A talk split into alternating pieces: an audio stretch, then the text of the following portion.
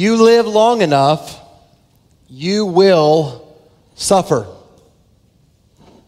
If you live long enough, you will think to yourself, that's not fair. You will ask God, why? Suffering is one of the hardest, it is one of the most perplexing realities of life in this fallen world. The ancient Greek philosopher Epicurus said this, "Is God willing to prevent evil but not able? Then he's not omnipotent. Is he able but not willing? Then he's malevolent." That just means wanting to do evil. Is he both able and willing? And where does evil come from? Is he neither able nor willing? Then why do we call him God? This afternoon, I want to spend just a few minutes together thinking about suffering, all the hard questions that come with it, and I want us to do so from the ancient prophet Habakkuk, or Habakkuk, wherever you're from in the world. Habakkuk prophesied in the latter six hundreds B C. It was a day in which uh, the Assyrian Empire was the world superpower, and the people of Judah were tiny, insignificant, about to go into exile. So what does this ancient prophet have to teach us about suffering? A lot. A lot. Through his own confusion, through the perplexity of his own suffering, Habakkuk learned what the whole of the scriptures teach us, and even the hardest suffering. God is good. He's worthy of being savored and trusted above everything. So open your Bible, turn in your phone to Habakkuk. I want you to stay in this book because we're going to work through the whole, all three chapters this afternoon together. So I want us to begin by seeing first God-directed questions. That's the first point. God-directed questions. There are fewer circumstances that raise for us all harder questions than in suffering. And Habakkuk begins by asking the question that every suffering Christian asks. Verse two. "O Lord, how long? How long shall I cry for help, and you will not hear?" Habakkuk prays this because he sees evil. He's wondering why God is seemingly doing nothing. How long? We need to see from the very beginning of this book, Habakkuk has a right view of God. He, he directs his prayer to God. He laments to God because he understands that the covenant Lord of Israel is the God who saves. He hears the cries of his people. He draws near to the brokenhearted. And for Habakkuk, his zeal for the glory of the Lord is evidenced by this desire that he has to see God uphold his righteousness and to punish those who are de- doing wickedness. Surprisingly, God's own people in Judah. Look at verse three. "Why do you make me see iniquity? Why do you idly look at wrong? Destruction and violence are before me. Strife and contention arise." Even his questions are telling us just how sinful God's people must have been at this point in their history. Notice verse four. Habakkuk says, "The law is paralyzed. Justice never goes forth." Wickedness is so great that the law itself means nothing to the people of God. And notice that Habakkuk, he's not taking the side of, of, of God's people against God. He's, he's taking the side of God against God's people. And what's his question to God? Are you indifferent? Do you care? Things haven't changed much, have they? It can seem to us, to the to the eye of, of reason, that as we watch wickedness and injustice flourish in this world, God is indifferent. He doesn't care. And yet from the beginning, we need to see the injustice that we witness, that we experience, is never greater than the sin, the injustice committed against God as human beings continue in this never-ending quest to try to rob God of His glory and unseat Him from His throne. Notice for Habakkuk, he's very aware of what he sees. Why do you make me see iniquity? Why do you look idly at wrong? What's Habakkuk doing? He's judging the world by what he sees, by what he understands. He, he's making and made the mistake that we so easily make. He believes that his vantage point is the ultimate vantage point. He doesn't realize yet God's vantage point is infinitely higher than his. And what Habakkuk needs, what we need, is our sight to be reoriented, to be changed. Like Epicurus, Habakkuk reasons wrongly that because these things are happening, God must be okay with it. He must be indifferent. Habakkuk doesn't know yet just how little he sees. You ever looked around the world? You ever wondered, based on what you see, where are you, God? Habakkuk doesn't know yet that God is, is using his suffering to change the way he sees. God uses suffering in this way to show us how limited our sight is, how much our sight needs to be changed. For now, for Habakkuk, there's a gap. And that's the gap between what you know to be true about God and what you are experiencing in the reality of your life. The gap between your orthodoxy in your experience. You can say, God is love. But then you, you find yourself in an experience where your, your experience of reality seems at odds with what you know to be truth. And you, in your efforts to reconcile the two, you, you plead with God based on who you know Him to be. But you don't believe you're experiencing with God. Oh Lord, bring justice. Oh Lord, act in my situation. Show me your faithfulness. Suffering is where we wrestle in our faith in the gap. It's in the gap between the great truths that we know about our God and our present experiencing of suffering, that God does eternally significant work. With Habakkuk, we're being invited to sit at the feet of a man who laments honestly. He's not going to God in ignorance.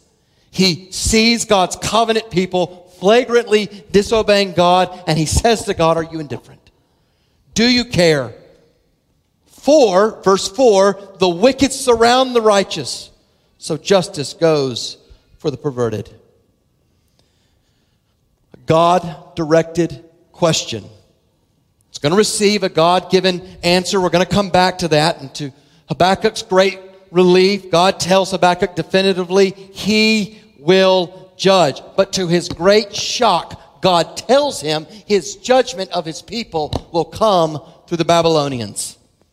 That is an answer Habakkuk could not have thought possible or fair.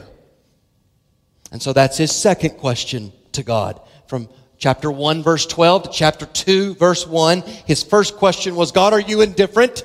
His second one is, God, are you fair? You ever wondered whether God is fair? There was an American novelist that said if you look up the word fairness in the dictionary, you'll, you'll find that it's not there. Saying there's no such thing as, as fairness. Well, let's read from Habakkuk chapter one, verses twelve to seventeen. Are you not from everlasting, O Lord my God, my Holy One? We, you shall not die. O Lord, you have ordained them as a judgment, and you, O rock, have established them for reproof. You, who are of purer eyes than to see evil and cannot look at wrong, why do you idly look at traitors and remain silent when the wicked swallows up the man more righteous than he? You make mankind like the fish of the sea, like crawling things that have no ruler. He brings all of them up with a hook. He drags them out with his net. He gathers them in his dragnet, so he rejoices and is glad. Therefore he sacrifices to his net and makes offering to his dragnet. For by them he lives in luxury, and his food is rich. Is he then to keep on emptying his net and mercilessly killing nations forever? This was probably written when the Babylonians were taking God's people captive. You can feel Habakkuk's anger. He asks God how he remains silent when the man who is wicked, more wicked, swallows up the man who's more righteous than he. Now Habakkuk knew his people were wicked, but they were nothing compared to the Babylonians. Habakkuk says he brings all of them up with a hook. As they took God's people into exile, the Babylonians would humiliate their captives. They would put hooks in their noses to humiliate them as they took them away. You would see cruelty before your very eyes. And yet, as Habakkuk laments, his lament is based on the eternity and in the eternity of God. Verse twelve, are you not from everlasting, O Lord my God, my Holy One? Even as we wrestle in this gap of suffering, we must understand who it is we approach. Not like me, not like you. This is the God who has no beginning. He has no end. He is the eternal reality. The finite Habakkuk is wrestling in prayer with the infinite God. And yet this infinite, eternal God has bound himself to his people. And his people's future is as sure as God's future. It's certain because God, in the holiness of his character, will remain consistent. Unlike other gods who deceive their people, who trick their people, this God will never go back on his word. We see how Habakkuk understands this boundedness of God when he says, O Lord, my God, my Holy One. That is a bold cry from Habakkuk. It's blasphemous if it's not true. And yet it's true. Habakkuk has a claim on the true God. The eternal God keeps covenant with his people. It's bound up in his unchanging character, not in yours. Our affections and our faith, they wobble. They go from strong to weak. So in the midst of the, the deepest and the darkest sufferings, your God, his unrelenting commitment to you does not change. Thus is, this is the Lord who doesn't change. O Lord, my God, my Holy One. And so Habakkuk, who, who knows his God is holy, verse twelve, whose eyes are too pure to look on evil, cannot look at wrong, verse thirteen, he cannot understand why his God is silent. And whether, verse seventeen, the wickedness of the Babylonians will ever end. Will they keep on emptying their net or mercilessly killing nations forever? Will this unfair situation go on forever, God? Such honest questions that those who trust in God ask. It's no different, Habakkuk, with us. In our suffering, everything in us wants to control God. We want to bend God to our wills. But God will not be bent. He's not in the hurry that you and I are. He's content for us to wait. You will praise God in eternity for the ways he took you to places you did not want to go, in your suffering, to bring about in you what you and I could never bring about in ourselves. In suffering, God is kindly bending your will away from yourself and toward him. And so Habakkuk waits. Chapter two, verse one, I will take my stand at my watchpost and station myself on the tower and look out to see what he will say to me and what I will answer concerning my complaint. He's stationed on the tower, and once again Habakkuk is looking. He has lamented the iniquity he's had to look at, but now he looks out to see what God will say to him. One teacher observed this. Normally the prophets watch for the people in order to speak to them.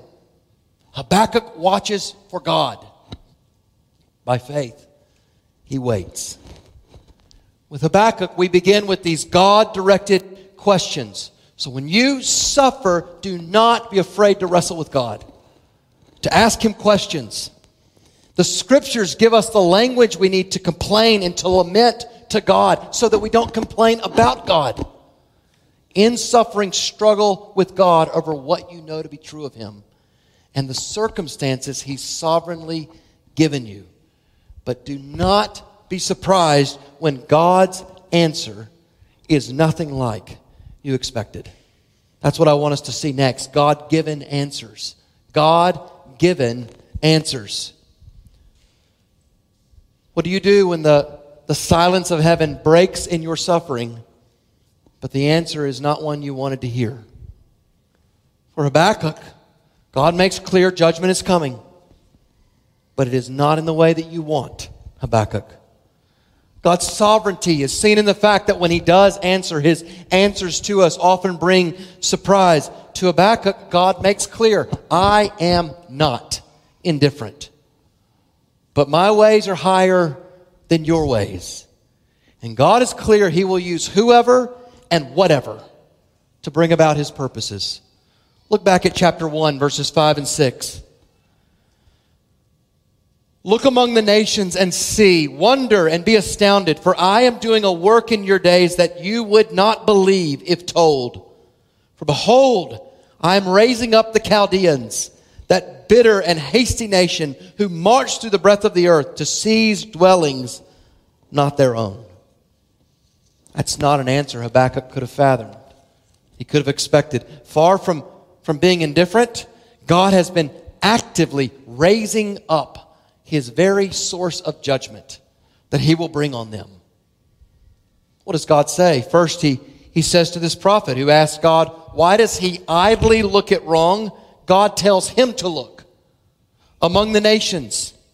To this prophet who asked God, why do you make me see iniquity? God tells him to see, to wonder, to be astounded.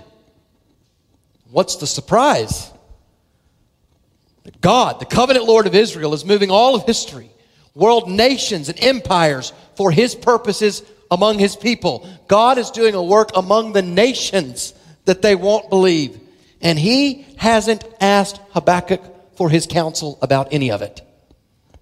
F F Bruce wrote, the idea that the God of Israel was the supreme disposer of the destinies of nations and rulers would have been too absurd to have even been contemplated. And yet it was true. It's true now. How was the God of Israel at work then among the nations to bring about judgment on his own people?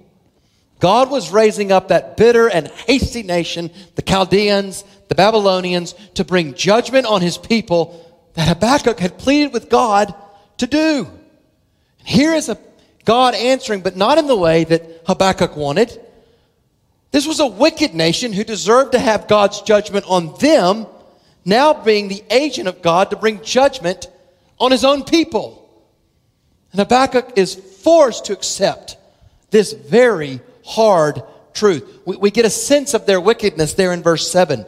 Their justice and dignity go forth, not from God, but from themselves. Verse ten, at kings they scoff, at rulers they laugh. Verse eleven, they are guilty men whose might, own might, is their God. Have you ever felt surprised by God's answer to you when you suffer? The sickness is not going to be healed. That relationship is not going to work out. Your circumstance will not change. If so, you're joining in the long line of the saints of God who have gone before you. God's answer to Habakkuk must remind us that what we see is not the extent of what God is doing in the world. Habakkuk's perspective, our perspective, is not the ultimate perspective. I mean, even at this point in Habakkuk, can you see the logic of the cross emerging? While not blameworthy for their actions, God is raising up, he's using the wicked to bring about his judgment for his ultimate purposes. It's God's purposes, not the wicked's, that's prevailing in this world. Do you see how God-centered all of this is? Even when we meet the hardest answers in this life, we must be confident that nothing, nothing, not even the most unfair sufferings will stop our God from accomplishing good. At the cross, the Savior suffered at an unfathomable depth, and yet it was there that God worked to accomplish the most good. If God could accomplish good through the injustice and the suffering at the cross, he can accomplish good in your suffering and in your circumstances. Trust God. Trust his character when you can't make sense of what you see. We're to play our part faithfully, confident God has swept us up in Christ and the work he's doing in the world, and that ultimately God will win. And yet I want you to see another dimension of the, the glory of God in this answer to Habakkuk. In a world fascinated with power and governments, here we see the God who is using them all as tools in his hands to accomplish his ends. Remarkably, this great Babylonian Empire was just a tool in God's hands to accomplish his purposes in the lives of his people. There is not now, there was not then, any nation under whose authority God's people suffer that is not being used for God's ultimate purposes. The rise and the fall of nations is in the hands of our God, and he accomplishes his purposes for us through them. I think often in this nation we feel marginalized. We feel small, inconsequential, insignificant.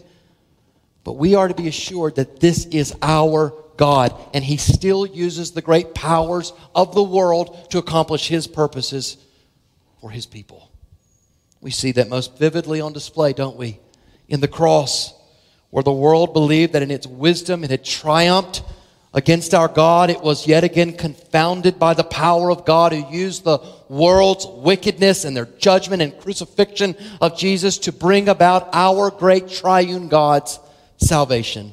Friends, the cross and the resurrection must be in your view when you suffer. It must be how you discern what is true about the world. This world does not have the final say. Our God does. He's the disposer of destiny. God raises up and brings down nations for his purposes. And yet for Habakkuk, what does this mean? That in his own lifetime, all he's going to see of the great plan of God is judgment on his nation by a people he thinks should be judged. And so Habakkuk goes on in the rest of chapter one to ask God, are you fair? And then beginning there in chapter two, verse two, God answers by putting fairness in perspective. God makes clear in verse two and three that Habakkuk must write the vision down. Verse, verse three, the vision waits its appointed time. If it seems slow, wait for it. Friends, God's purposes are worth waiting for. Notice verse three, it will surely come. It will not delay. When you suffer and you wait on God, that is not foolish. We, we lose sight of what Habakkuk lost sight of. God's ways are not like our ways. The true goodness of his ways often take time. They can spill over beyond our own lifetimes to show themselves. His ways must be ultimately understood in light of the cross, when God once again seemed silent in the face of the wicked, bringing judgment on the only one who wasn't just comparatively more righteous, but who actually was truly righteous. God is free to use history, to use our lives for anything, even to prepare for bigger events that are coming. And what else does God say? Verse four, speaking of the Babylonians, behold, his soul is puffed up. It's, it's not upright within him, but the righteous shall live by his faith. What was obvious from Habakkuk's vantage point is now confirmed. The, the wicked Babylonians are just that, puffed up, soul not upright. God knows, God sees, and yet there is an alternative path. But the righteous shall live by his faith. Repeated three times in the New Testament. And it teaches us that your justification, your right standing with God from first to last is all of faith. Here's God's word of comfort to Habakkuk. That the way of strength, the way of human pride will lead to destruction, but the way of the righteous is by faith. God is pleased not with human greatness, but human weakness. Faith that trusts him for who he is and what he will, that he'll do what he says he will do. Not great works. Faith in our great triune God. Your faith brings glory to God because it trusts God who he is, what he says he'll do.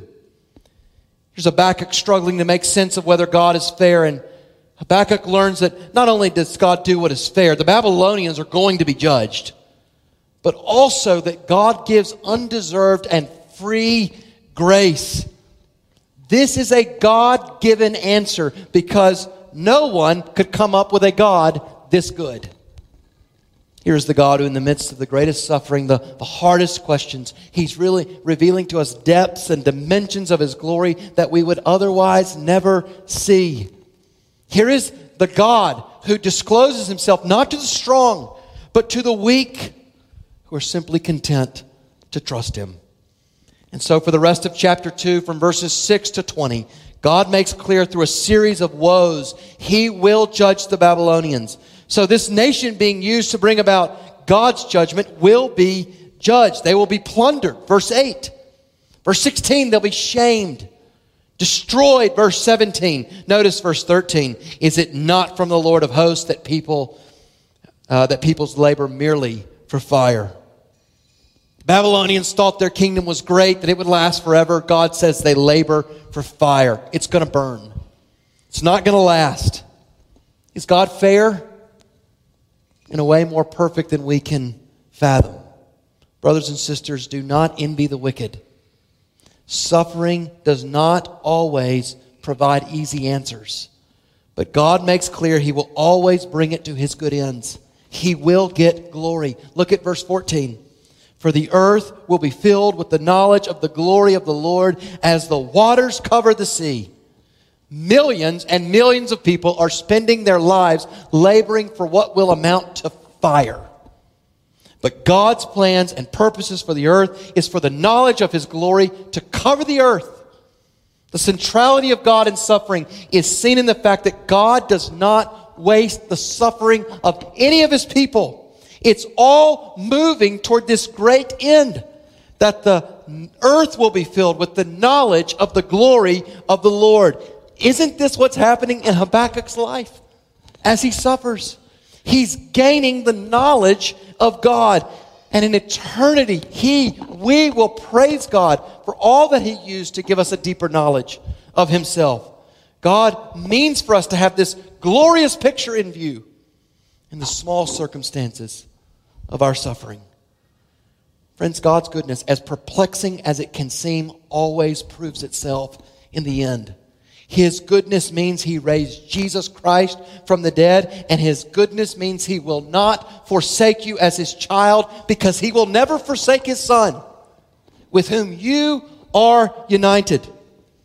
So because of the cross, God's justice means to you as a believer, he's going to give you the inheritance of heaven. God will not be unjust. Pastor Mark Jones said this so well. Justification by faith means we are as entitled to heaven as Christ is himself. We only lose heaven if God excommunicates his son. And the son isn't going anywhere. This God we are staring at in Habakkuk is good. And Habakkuk is learning he always does good. And yet his goodness comes about in ways we won't naturally expect. We're like Habakkuk. We don't always understand all the whys. Habakkuk didn't. His own lifetime, he, he only knows that the Babylonians are going to conquer his people. But he can live by faith because he knows the sure end, that the knowledge of the glory of the Lord will cover the earth as the waters cover the sea. Now, is that answer enough for you? If you would suffer by faith, it must be. It must be enough for you that in the end, God will get glory and the knowledge of his name will cover the earth. You will taste the fullness of his goodness ultimately. And he's simply asking Habakkuk, he's simply asking you and me, trust me. And that's what we see as this book ends. Habakkuk began with God-directed questions. He was given God-given answers. And the book ends with a God-centered hope. God-centered hope. When we come to chapter three, Habakkuk's circumstances have not changed. But Habakkuk has. Rather than bending God to his will, God has bent Habakkuk to his. In his confusion and suffering, Habakkuk sees rightly now that God, not man, is at the center. This is the prophet who began his lament in chapter one asking, how long shall I cry for help and you will not hear? Now he's clear in chapter three, verse two, O Lord, I have heard the report of you. And the truth that he's heard has changed him and shaped him. He, he once feared God's indifference, his unfairness. Now he longs for the great works of God. Verse two, in the midst of the years, revive it. In the midst of the years, make it known. In wrath, remember mercy. What a wise plea. In wrath, remember mercy. God's wrath is coming in the form of the Babylonians. He's not pleading with God to stop that at this point. He appeals to God based on his work in the past. And in the future, again, God, remember mercy. In his prayer, we're seeing the gospel. At the cross, God pours his wrath out, surprisingly, on his own son as he judges sin. And yet, in his boundless mercy, he justly and he graciously forgives sinners who will trust him. Truly, the righteous find life by faith. Have you given up on your works and repented and come to God's son, Jesus, by faith? By faith. Habakkuk's hope is no longer in changing circumstances. His hope is in the unchanging God of the Scriptures. Everything about him now is God-centered. From this prayer for uh, to, to his desire for God to get glory. When you look down in verse three, he begins to recount the wondrous deeds of God that magnify his glory as he recounts this, this vision that he even possibly experienced. His splendor covered the heavens, and the earth was full of his praise. His brightness was like the light. Rays flashed from his head, and there he veiled his power. Before him went pestilence, and plague followed at his heels. He stood and measured the earth. He looked and shook the nations. Then the eternal mountains were scattered. The everlasting hills sank low. His were the everlasting ways. Notice verse ten. The mountains saw you and writhed. The raging waters swept on. Verse eleven, the sun and moon stood still in their place.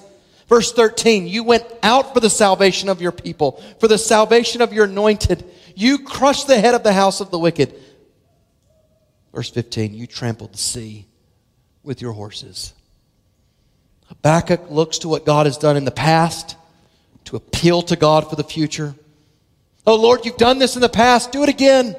Act. Habakkuk is, is seeing how God-centered God is, and he's pleading with God on this basis. His suffering has forged in him a longing for God to put his glory on display in this spectacular way. So when you suffer, plead with God based on God's delight in being God and manifesting his glory. God's faithfulness in the past, it's grounds for you to plead with him to be faithful in the present and the future. And Habakkuk longs for God to work again for the salvation of his own.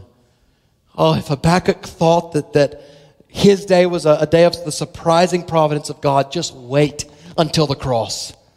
It's in the cross where Habakkuk's God would win the salvation of his people and that of his anointed one, as Jesus Christ, his own son, the, would crush the, the true head of the house of the wicked. Satan bruised his heel, but Jesus crushed his head. Oh, do you see how Habakkuk's sight has changed? He's looking vertically before he's looking horizontally. He's beholding God before he looks at his circumstances. He's allowing God to be God. And so he interprets his circumstances through the goodness of God rather than interpreting God through what he thinks are the unfairness of his circumstances. And so Habakkuk can say, verse sixteen, I hear and my body trembles. My lips quiver at the sound. Rottenness enters into my bones. My legs tremble beneath me. Yet I will quietly wait for the day of trouble to come upon people who invade us. For the fig tree should not blossom, nor fruit be on the vines. The produce of the olive fell, and the field yield no food. The flock be cut off from the fold, and there be no herd in the stalls. Yet I will rejoice in the Lord. I will take joy in the God of my salvation. God the Lord is my strength. He makes my feet like the deer's. He makes me tread on high places. He's come full circle. Instead of wondering whether God has heard, Habakkuk declares, I've heard. The God who makes mountains tremble has now made this prophet tremble. Here is a man who has heard, who has seen the glory of God, and he's been brought low. He now sees that God is good. He now sees that this God stands in judgment over his creation, never his creation over him. Habakkuk understands more fully just how limited he is, how unlimited God is. His eyes have been raised beyond his circumstances. It doesn't mean he understands every why of what God is doing, but he stared at the glory of God. He's in a place where he doesn't have to know why, because he can trust God. He can trust him. Invasion is coming. His people will be conquered. And yet he's confident in God's word, in God's power, and he's in a place where he can wait quietly, patiently, rejoicing in the Lord. Brothers and sisters, this is what God-centered suffering looks like. We, we see here the supreme goodness and power and worth of God in the midst of a man who lost in his lifetime everything he could have ever wanted in the world. And yet he's content. God, your God, let him be God. He's content to just be in the place where God has assigned him and to be faithful. Why? Because Habakkuk has now seen and understood he has God, and that is more than enough.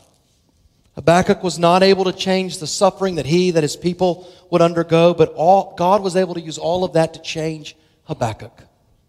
The judgment that God is going to bring on the Babylonians, it's not coming for many decades. At that point, Habakkuk will have been long dead. Earthly prospects for Habakkuk are not hopeful. Fig trees aren't blossoming. There's no fruit on the vines. There's no produce of the olives. The fields are yielding no food. And yet Habakkuk rejoices. He will take joy in the God of his salvation. Brothers and sisters, your joy is not in your suffering. Your joy is in the God of your salvation. He will do good. In our suffering, God is not ultimately aiming to change our circumstances. His aim is to change us at the core of our being, that we might be centered on God. And notice that's exactly where Habakkuk has come after much struggle. Because of that, in the strange economy of God, his wrath is coming. By faith, Habakkuk will be in the safest place in the universe, resting, trusting, rejoicing in the supremacy and the goodness of God. And that is more than enough. Let's pray. Lord, we confess that when we suffer, we struggle. We wonder where you are. So we pray that you would use your word this afternoon to meet anyone here who struggles in these ways. Would you convince them by your Spirit of your goodness, of your faithfulness, and your power? And would you use your, their suffering for great good in their lives that they can't even fathom, even in this, this moment? And we would pray that their suffering would end.